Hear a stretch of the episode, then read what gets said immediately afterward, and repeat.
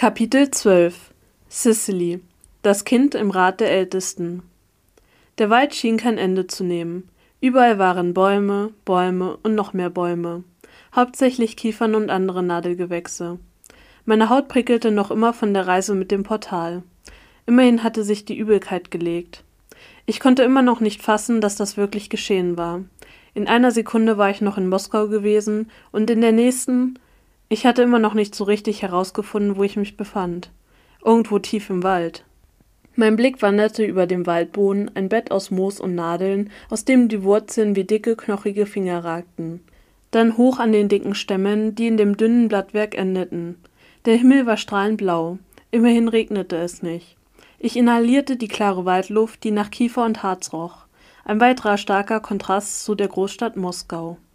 Erst hatte ich eine Weile auf der Lichtung gewartet, an der ich angekommen war. Doch nach einigen Stunden, so kam es mir jedenfalls vor, hatte ich die Hoffnung, dass jemand zwischen den Bäumen auftauchen würde, aufgegeben. Ich kannte mich nicht mit Hexenportalen aus, aber scheinbar war es Darius gelungen, mich zu verlieren. Anders konnte ich es mir nicht erklären, warum ich hier war, aber weder Alexei noch einer der Wächter. Hallo, rief ich wieder. Das tat ich schon seit meiner Ankunft, doch die einzige Antwort war das Rascheln der Blätter und der Gesang der Vögel. Doch dieses Mal war das Meeresrauschen? Ich blieb stehen und lauschte. Dann setzte ich mich wieder in Bewegung und tatsächlich. Kaum fünf Minuten später stand ich an einem Strand. Schwarzer Sand, soweit das Auge reichte. Zittrig zog ich die salzige Meeresluft ein und blinzelte gegen die blendende Sonne. Das Rauschen der Wellen war so laut, dass es mein heftig pochendes Herz übertönte. Wo war ich nur? Hallo? brüllte ich noch einmal. Doch wieder kam keine Antwort. Etwas raschelte im Unterholz und ich fuhr herum. Ein kleines Wesen, das aussah wie eine übergroße Ratte ohne Schwanz, blickte mich erschrocken an. Ich sah erschrocken zurück. Quiekend drehte es sich um und verschwand wieder. Ich entschied mich dazu, an der Grenze des Waldes zum Strand entlang zu laufen. Mir gefiel die frische Brise und wie die Sonne auf dem Meer funkelte. Außerdem war der Weg zwischen Sand und Waldboden weich und eben, ohne die ständigen Wurzeln, Baumstämme und andere Hindernisse, die so misslich in meinem Weg lagen, dass ich beinahe das Gefühl hatte, jemand hätte sie mit Absicht dort drapiert. Nach einer geführten Ewigkeit, meine Beine brannten bereits vor Anstrengung, ließ ich mich auf einer besonders dicken Wurzel nieder und legte erschöpft den Kopf in die Hände. Ich hatte Durst. Mein Kopf pochte und meine Knochen fühlten sich immer noch seltsam deplatziert an, wofür ich die Reise durch das Portal verantwortlich machte. Die Sonne war während meiner Wanderung immer weiter über den Himmel gewandert, und mir wurde schleichend bewusst, dass ich die Nacht allen Anschein nach zwischen schwarzem Sand und mächtigen Kiefern verbringen würde. Erschöpft und entmutigt ließ ich den Kopf hängen. Ich kämpfte mit den Tränen, die dank der Verzweiflung hinter meinen Lidern brannten, und verlor. Eine Weile saß ich einfach da und die Erinnerung an den Brand ließ mir die Luft abschnüren. Ich hatte Kisha verloren. Sie war alles gewesen, was ich mir von einer Schwester jemals gewünscht hatte. Alles, was Charlotte nie gewesen war. Kisha hatte immer auf meiner Seite gestanden, hatte mich nicht verurteilt, mich nicht ausgelacht, egal was für Wünsche, Fürchte und peinliche Erfahrungen ich mit ihr teilte. Sie hatte mich immer unterstützt, mich aufgemuntert, wenn es mir schlecht ging, mich zum Lachen gebracht, und jetzt sollte sie fort sein? Es tat gut zu weinen, die ganzen angestaunten Gefühle herauszulassen. Am Ende brannten meine Augen, aber ich fühlte mich leichter. Schließlich schaffte ich es, mich aufzuraffen und weiterzulaufen. Es ging bergauf und mit der Zeit wurde der Sandstreifen immer dünner, bis er schließlich schwindelerregenden Klippen wich. Vorsichtig linste ich in die Tiefe. Schäumende Wellen schlugen gegen die schroffe Felswand und spritzten einige Meter in die Höhe. Ein Schauer lief mir über den Rücken und ich schreckte vor dem Abgrund zurück. Als ich weiterlief, achtete ich darauf, einen respektablen Abstand zum Rand der Klippen einzuhalten. Allmählich begann ich mich zu fragen, wo das enden sollte. Wie lange sollte ich noch so weiterlaufen? Ich versuchte, den unheilvollen Gedanken zu verdrängen, als ich den Berg bestieg. Ich keuchte und meine Seiten schmerzten, doch dann ebnete sich der Weg schließlich und ich sah auf. Mein Atem stockte. Ein Meer aus grünen Baumwipfeln breitete sich unter mir aus. In der Ferne erhob sich ein Berggipfel, der über dem Fichtenwald ragte. Dann blieb mein Blick an einer Linie hängen, die sich zwischen den Gipfeln und Meer entlang zog, als hätte jemand einen Bleistift genommen und einen Strich gezogen. Eine massive Felsenwand, die höher reichte als die höchsten Kronen der Fichten. Sie versperrte die Sicht auf das, was auch immer dahinter lag. Mein Blick wanderte an der Wand herunter, über die Wipfel und blieb an einem in der Sonne funkelnden Bach hängen. Meine trockene Kehle meldete sich lautstark, und so weit schien er gar nicht entfernt zu sein. Mit neuer Energie setzte ich mich wieder in Bewegung. Meine Füße flogen geradezu über dem Waldboden. Zwischen den Bäumen blitzte der Fluss bereits hindurch, als ich plötzlich ein schrilles Geräusch hörte. Stauchelnd blieb ich stehen und lauschte angestrengt. Doch nur das Rauschen der Strömungen erfüllte die Luft, sonst war es ruhig. Vorsichtig wagte ich mich weiter, huschte von Baum zu Baum, behutsam darauf bedacht, so wenig Geräusche wie möglich zu machen. Mit jedem Schritt lichtete sich der Wald mehr und schließlich erhaschte ich einen Blick auf das Ufer. Sofort fuhr ich wieder zurück hinter den Baum. Dort am Ufer hatte sich etwas bewegt. Und es war mindestens so groß wie ein Mensch gewesen. Zum ersten Mal kam mir der Gedanke, dass es ja auch gefährliche Tiere geben könnte. Mein Herz pochte mir bis zum Hals, als ich meinen Mut zusammennahm und hinter meinem Versteck hervorlugte. Ich erstarrte. Es war kein Tier, es waren Kinder. Einige Sekunden gaffte ich sie einfach an. Auf die Idee, dass die Insel bewohnt war, war ich gar nicht gekommen. Es hatte doch alles so verlassen gewirkt, so unberührt, fernweg von jeglicher Zivilisation. Ich hörte ein Knacken hinter mir, und noch bevor ich zurückschrecken konnte, hatte sich eine Hand um meine Kehle gelegt. Ich versuchte den Kopf zu drehen, um einen Blick auf die Person zu werfen, die mich festhielt. Ein Mann mit braunen Augen und grimmigen Zügen starrte auf mich herab. Wer bist du? fragte er barsch. Seine Hand drückte unangenehm gegen meine Kehle, als sie schluckte. Ich bin Cicely, brach ich hervor. Woher kommst du? Ich begann ich und hielt inne. Unmöglich konnte ich dem Mann von meiner Reise durch ein Portal berichten. Er würde mir nicht glauben. Ich konnte es selber kaum glauben. Ich weiß es nicht, antwortete ich schließlich schwach. Die Lippen des Mannes wurden schmal, als er mich musterte. Tiefe Falten gruben sich auf seine Stirn. Er schien nicht so richtig zu wissen, was er von mir halten sollte. Bitte helfen Sie mir, flehte ich, in der Hoffnung, er möge mich nicht zurücklassen oder mich mitnehmen und sich als Kannibale herausstellen. Hinter den Augen des Mannes flackerte es. Schließlich kam er zu einer Entscheidung. Seine Hand verließ meine Kehle, wofür ich äußerst dankbar war, und wanderte zu meinem Arm, den er fest umpackte. Sein Atem strich über die feinen Härchen an meinem Ohr, als er zischte. Wir nehmen dich mit. Dann werden die Ältesten entscheiden, was mit dir geschehen soll. Dann drehte er sich halb um und rief über die Schulter zu den Kindern. Macht euch fertig, wir gehen zurück.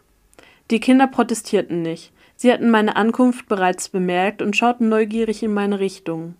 Es waren zwei Mädchen und ein Junge. Die älteste schätzte ich auf zwölf Jahre. Sie hatte das Kind vorgereckt, als sehe sie in mir eine Bedrohung und sich vor einen kleinen Jungen positioniert, der nicht älter als fünf Jahre sein konnte.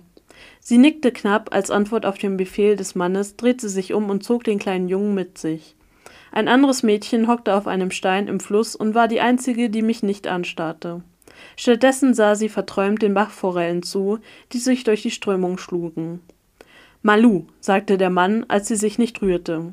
Das Mädchen blinzelte und ihr Blick aus leuchtend violetten Augen war strahlend klar, als sie ihn auf mich richtete und sagte: Bald ist es soweit.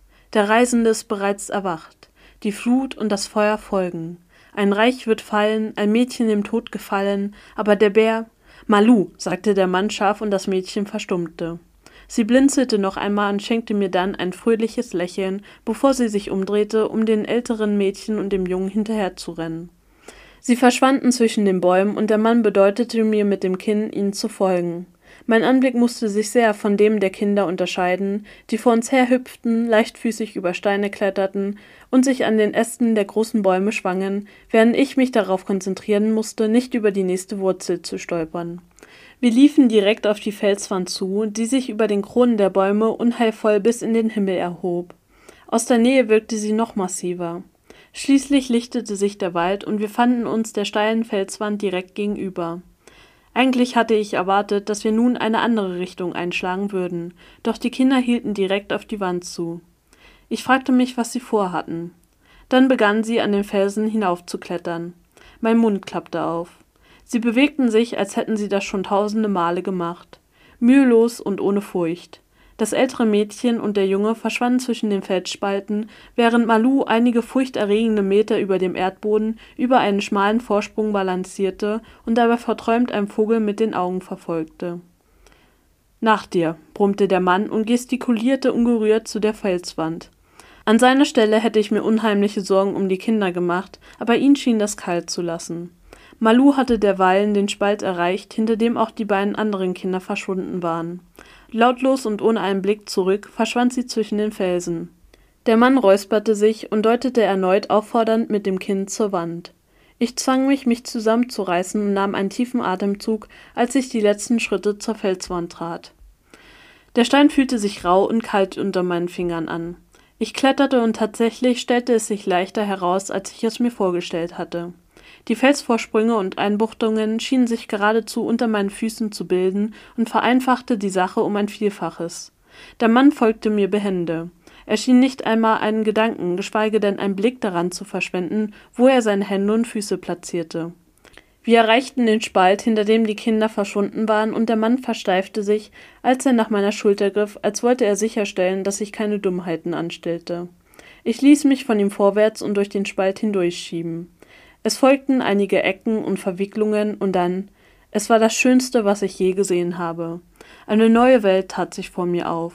Eine Welt voller intensiver, atemberaubender Farben. Ein See erstreckte sich vor uns, das Wasser so kristallklar, dass ich auf seinen Grund die Muscheln hätte zählen können. Kleine Wesen, die ich für Libellen hielt, sausten über die Wasseroberfläche. Ihre Flügel glitzerten wie Tropfen von Edelsteinen in der Sonne. Hinter dem See in der Ferne bildeten sich Häuser ab. Einige von ihnen wirkten, als wären sie aus dem Felsen geschlagen worden. Andere hingegen, als beständen sie aus wilden Flechten und blühenden Blumen. Der Geruch von geräucherten Fisch und Lagerfeuer lag in der Luft. Mein Magen knurrte. Seit dem Mahl mit Alexei hatte ich nichts mehr gegessen. Die Kinder liefen über eine saftig grüne Wiese auf die bunten Häuser zu. Mit dem Mann an meiner Seite, seine Hand auf meinem Rücken, folgte ich ihnen. Wir begegneten einigen Männern und Frauen, jung und alt, die bereits um Lagerfeuer herumsaßen oder dabei waren, eins zu entfachen. Sie nickten dem Mann respektvoll zu. Dann wanderte ihr Blick weiter zu mir und ihre Augen wurden kugelrund. Einige stießen ihre Nachbarn an, die mich dann ebenfalls teils neugierig, teils argwöhnisch musterten. Der Mann hielt nicht inne, sondern führte mich zwischen den Menschen und Lagerfeuern hindurch, direkt auf eins der Häuser zu, das aus goldenem Sandstein zu bestehen schien. Wilde Rosenranken kräuselten sich auf dem Dach und hingen teilweise bis auf den Boden herab, so dass es beinahe wirkte, als hätte das Haus eine wilde Lockenpracht. Ein Mann mit grauen Haaren lehnte an der Hauswand. Eine Narbe zog sich über die rechte Seite seines wettergegerbten Gesichts, vom Wangenknochen bis hin zum Kinn. Trotz seines ergrauten Haares strotzte er nur so vor Energie. Maliksi, grüßte er, dann fiel sein Blick auf mich und seine breiten, buschigen Augenbrauen zogen sich misstrauisch zusammen. Wer ist das? Sind die anderen schon da? fragte Maliksi, ohne auf die Frage des Mannes einzugehen, und schob mich weiter vor sich her. Der Mann löste seinen stechenden Blick nicht von mir, als er Maliksi antwortete. Wir haben deinen Ruf erhalten. Kana und Jalma sind schon da. Wer ist das? Ich habe sie an der Grenze gefunden, am Fluss, berichtete Maliksi und führte mich zum Eingang. Die Augen des Mannes formten sich zu Schlitzen. Kalte Macht schien von ihm auszugehen. Seine Augen funkelten wie Obsidian, als er schließlich seinen Blick von mir abwandte und Maliksi scharf ansah. Dann fragte er: Ist sie ein Mensch, das letzte Wort spuckte er geradezu aus, wie eine Beleidigung. Maliksi hielt für einen Augenblick inne und seine Lippen wurden schmal, als er mit den Schultern zuckte. Du bringst einen Mensch in unser Dorf? fragte der Mann ungläubig. Hätte ich sie am Fluss zurücklassen sollen? Sie ist doch nur ein Kind, zischte Maliksi und setzte sich wieder in Bewegung. Er buxierte mich durch den Eingang. Der griesgrämige Mann folgte uns und lief beinahe in mich herein, als ich ruckhaft stehen blieb. Ich wusste nicht, was ich erwartet hatte. Vielleicht einen kleinen Raum, der spärlich möbliert war. Schließlich war dies ein Volk, das fern von jeder Zivilisation existierte. Aber so war es nicht. Was sich vor mir erstreckte, ähnelte einer Kathedrale, und wir befanden uns an der Spitze. Unter uns tat sich eine Halle auf, die tief in die Erde zu reichen schien. Eine Treppe, die zu unserer linken Seite begann, schlängelte sich an der Wand herunter bis zum Grund, der über und über mit Gras bewachsen war, was ich mehr als seltsam innerhalb einer Höhle fand. Bunte Blumen, die meisten größer und prächtiger als ich sie je gesehen hatte, reckten sich der Decke entgegen. Einige erreichten sogar das Dach, welches tatsächlich aus Flechten bestand und alles in ein smaragdgrünes Licht tauchte. Das beeindruckendste jedoch war die Glaswand, die sich schräg von dem Punkt an, wo der Wasserspiegel begann, bis hinunter zum Boden zog und einen atemberaubenden Blick auf die Unterwasserwelt bot. Malixi griff ungeduldig nach meinem Arm und zog mich hinter sich her, die Treppe herunter, die im Kontrast zu den goldenen Sandsteinen aus grauen, rauen, zerfurchten Steinen geschlagen war. Ich war so vertieft in den Anblick der bunten Fische, die sich graziös durch die Strömungen bewegten, dass ich erst nach einiger Zeit bemerkte, dass wir nicht die einzigen waren, die sich in der Kathedrale befanden. Etwa ein Dutzend Menschen hatten sich zusammengefunden, von denen uns ein Großteil immer wieder neugierige Blicke zuwarf. In der Mitte des Raumes stand ein Baum in der Form eines Tisches. Sein Stamm war ungefähr einen Meter nach oben gewachsen, bevor er sich wie eine Schnecke um sich selbst gewickelt hatte. Zwei Männer und eine Frau standen an dem Tisch. Sie schienen angeregt diskutiert zu haben, doch als Malixi und ich uns ihnen näherten, verstummten sie und richteten ihre Augen auf uns. Sollte Malixi ihre Blicke bemerken, so ließ er sich nichts anmerken. Tatsächlich schien er sie gar nicht wahrzunehmen. Seine Augen waren auf eine Frau gerichtet, die gerade aus dem hinteren Teil der Kathedrale mit langen Schritten auf uns zukam. Als sie die Männer passierte, warf sie ihnen einen scharfen Blick zu, woraufhin diese eilig den Kopf respektvoll neigten, bevor sie sich wieder den Papieren zuwandten, die auf dem Tisch ausgebreitet waren. Die Frau kam geradewegs auf uns zu und blieb elegant vor Malixi und mir stehen. Ich konnte gar nicht anders, als sie anzustarren. Sie trug ein wallendes, violettes Kleid, das magisch zu schimmern schien. Ihre hellblonden, fast weißen Haare fielen ihr in leichten Wellen bis zur Taille. Eine Partie hatte sie sich zurückgesteckt, damit sie ihr nicht ins Gesicht fielen, aber es hatten sich dennoch einige Strähnen gelöst und umrandeten ihr Gesicht sanft. Ihre Augen hatten die Farbe von flüssigem Karamell. Sie hatte etwas Faszinierendes an sich, die Art von Faszinieren, von der man nicht wusste, woher es kam, aber den Blick einfach nicht abwenden konnte. Sie warf Malixi ein strahlendes Lächeln zu, bei der ihre Augen wie Bernstein funkelten. Schien er gerade noch den Blick nicht von ihr abwenden zu können, so sah er nun stur an ihr vorbei, als wollte er ihrem Blick ausweichen. Aber aus der Nähe konnte ich sehen, wie sich sein Kiefer verspannte. Die Frau schien das nicht zu irritieren. Stattdessen wanderten ihre eigenartigen Augen zu mir. Ich bin Jalma, sagte sie mit einer klaren, hellen Stimme und streckte mir die Hand entgegen. Ohne nachzudenken griff ich nach der Hand. Ich bin Cicely, antwortete ich. Obwohl ich leise redete, schien meine Stimme von den Wänden wiederzuhallen. Jalma strahlte mich an. Komm mit, mein Kind, forderte sie mich auf. Maliksi hatte meinen Arm losgelassen, und als ich einige Schritte gelaufen war, merkte ich, dass er mir nicht hinterherkam. Stattdessen wandte er sich ab und gesellte sich zu der Gruppe am Tisch, die ihn sofort in ihr Gespräch einbezogen. Als wir weitergingen, spürte ich jedoch seinen Blick auf mir ruhen. Ein kleines, dünnes Mädchen saß auf einer Decke im Gras. Sie mochte vielleicht fünf Jahre alt sein. Ihre wilden, dunkelbraunen Locken fielen ihr über den Rücken und versteckten ihr Gesicht. Drei Erwachsene hatten sich zu ihr in einen Kreis gesetzt und diskutierten. Das Mädchen rupfte gelangweilt Grashalme aus dem Boden. Hin und wieder, wenn einer der Erwachsenen sie etwas fragte, nickte sie oder schüttelte den Kopf, so dass die Locken um ihren Kopf flogen. Als wir uns näherten, hob sie ihren Blick. Ich stolperte über eine Wurzel. Ihre Augen waren so glasig wie bei einem Blinden und betrachteten mich dennoch mit einer Intensität, dass es mir schien, als würde sie mir direkt in die Seele sehen. Das Mädchen sprang auf, noch bevor wir die Gruppe erreicht hatten. Die Erwachsenen, die mit ihr auf der Decke gesessen hatten, erhoben sich ebenfalls und stellten sich in einer lockeren Reihe hinter sie. Die Leute, die sich eben noch mit Maliksi unterhalten hatten, gesellten sich zu ihnen. Ich hatte gar nicht gemerkt, dass sie uns doch noch nachgekommen waren. Wie aus dem Nichts erschienen noch drei weitere Frauen und zwei Männer. Nun bildeten sie einen lockeren Kreis, der sich um das kleine Mädchen und mich schloss. Aus dem Augenwinkel konnte ich sehen, wie sich Maliksi gegen die Wand lehnte. Das Mädchen kam noch einige Schritte auf mich zu und blieb dann direkt vor mir stehen, so dass ich das Wirbeln in ihren Augen erkennen konnte. Es war still. Man hörte lediglich das Rascheln der vielen Blätter, die sich in der nicht vorhandenen Brise sanft wiegten. Das Mädchen sagte, ihre Stimme so melodisch wie ein Glockenspiel Ich bin Kana. Ich werde darüber richten, was mit dir geschehen soll.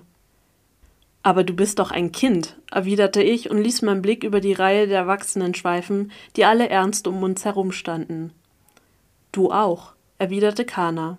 Ich wollte ihr widersprechen und ihr erklären, dass ich wesentlich älter war als sie, doch es blieb mir auf der Zunge liegen. Erzähl mir deine Geschichte, bat mich Kana und streckte mir ihre Hände entgegen. Ich wusste nicht, was ich erwidern sollte, kam aber ihrer stummen Aufforderung nach, und sobald meine Haut ihre berührte, verschwand unsere Umgebung. Ein Tornado aus Farben und Licht umwirbelte mich und zog mich tief in sein Inneres. Die Farben flossen ineinander und erschufen ein Bild. Es zeigte unser spanisches Kindermädchen, das mir die Haare kämmte, die nach dem Spielen komplett zerzaust waren. Das Bild verschwamm und ein neues erschien, welches mein Vater zeigte, der in einem edlen Anzug in der Mitte der Eingangshalle unseres Hauses Charlotte im Kreis herumwirbelte, so dass ihr feines Kleid wie ein Schweif hinter ihr herflog. Wieder verschwamm das Bild und ein neues erschien. Schmerz durchzuckte meinen Körper, als ich Kisha dabei beobachtete, wie sie den Pokal, den sie bei den regionalen Meisterschaften gewonnen hatte, stolz in die Höhe streckte. Die Bilder waren Erinnerungen, mein gesamter Körper schien zu brennen, zu glühen. In meinen Adern erwachte das Feuer. Dann plötzlich war alles vorbei. Der Tornado aus Erinnerungen verschwand. Ich blinzelte und blickte geradewegs in Kanas Gesicht. Ihre Augen glitzerten wie Sonnenstrahlen. Du bist was Besonderes, flüsterte sie so leise, dass es mir beinahe so vorkam, als wäre ihre Stimme nur in meinem Kopf. Mir gelang es erst, meinen Blick von ihr zu lösen, als der Mann mit der Narbe, der uns auch am Eingang aufgelauert hatte, aus dem Kreis ausbrach und auf uns zukam. Was ist dein Urteil? fragte er und blickte Kane an. Diese ließ meine Hand los und strahlte den Mann an. Sie kann hier bleiben, sagte Kane und wandte sich gänzlich von mir ab. Darf ich jetzt spielen gehen? Erleichtert stieß ich die Luft aus, von der ich mir gar nicht bewusst gewesen war, dass ich sie angehalten hatte. Der Mann starrte sie eine Sekunde an und nickte dann langsam. Er schien etwas überrascht zu sein. Ein Lächeln breitete sich auf Kanas Gesicht aus. Sie lief auf die weißblonde Frau zu und griff nach ihrer Hand. Beide verschwanden die Treppe hinauf und ließen mich zurück. Dem Mann war es derweilen gelungen, seine Züge zu straffen und ein Lächeln aufzusetzen, welches beinahe aufrichtig wirkte. Er streckte mir die Hand entgegen, sein Händedruck war warm und trocken. Herzlich willkommen in unserer Gemeinschaft sagte er und mir lief ein Schauer über den Rücken.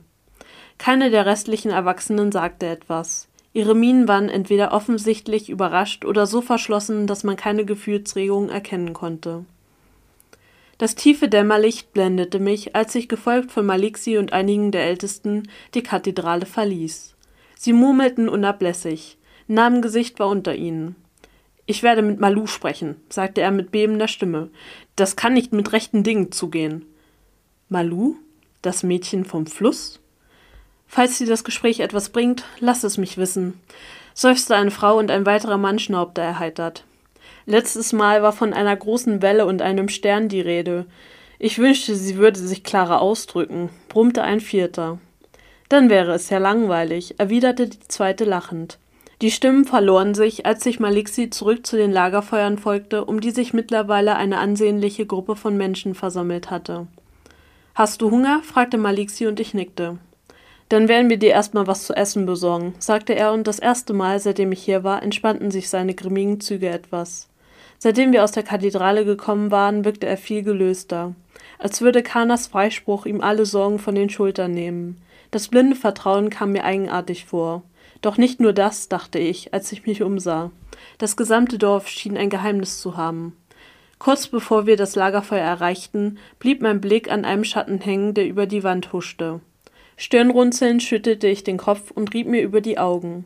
Als ich noch einmal hinsah, war der Schatten verschwunden.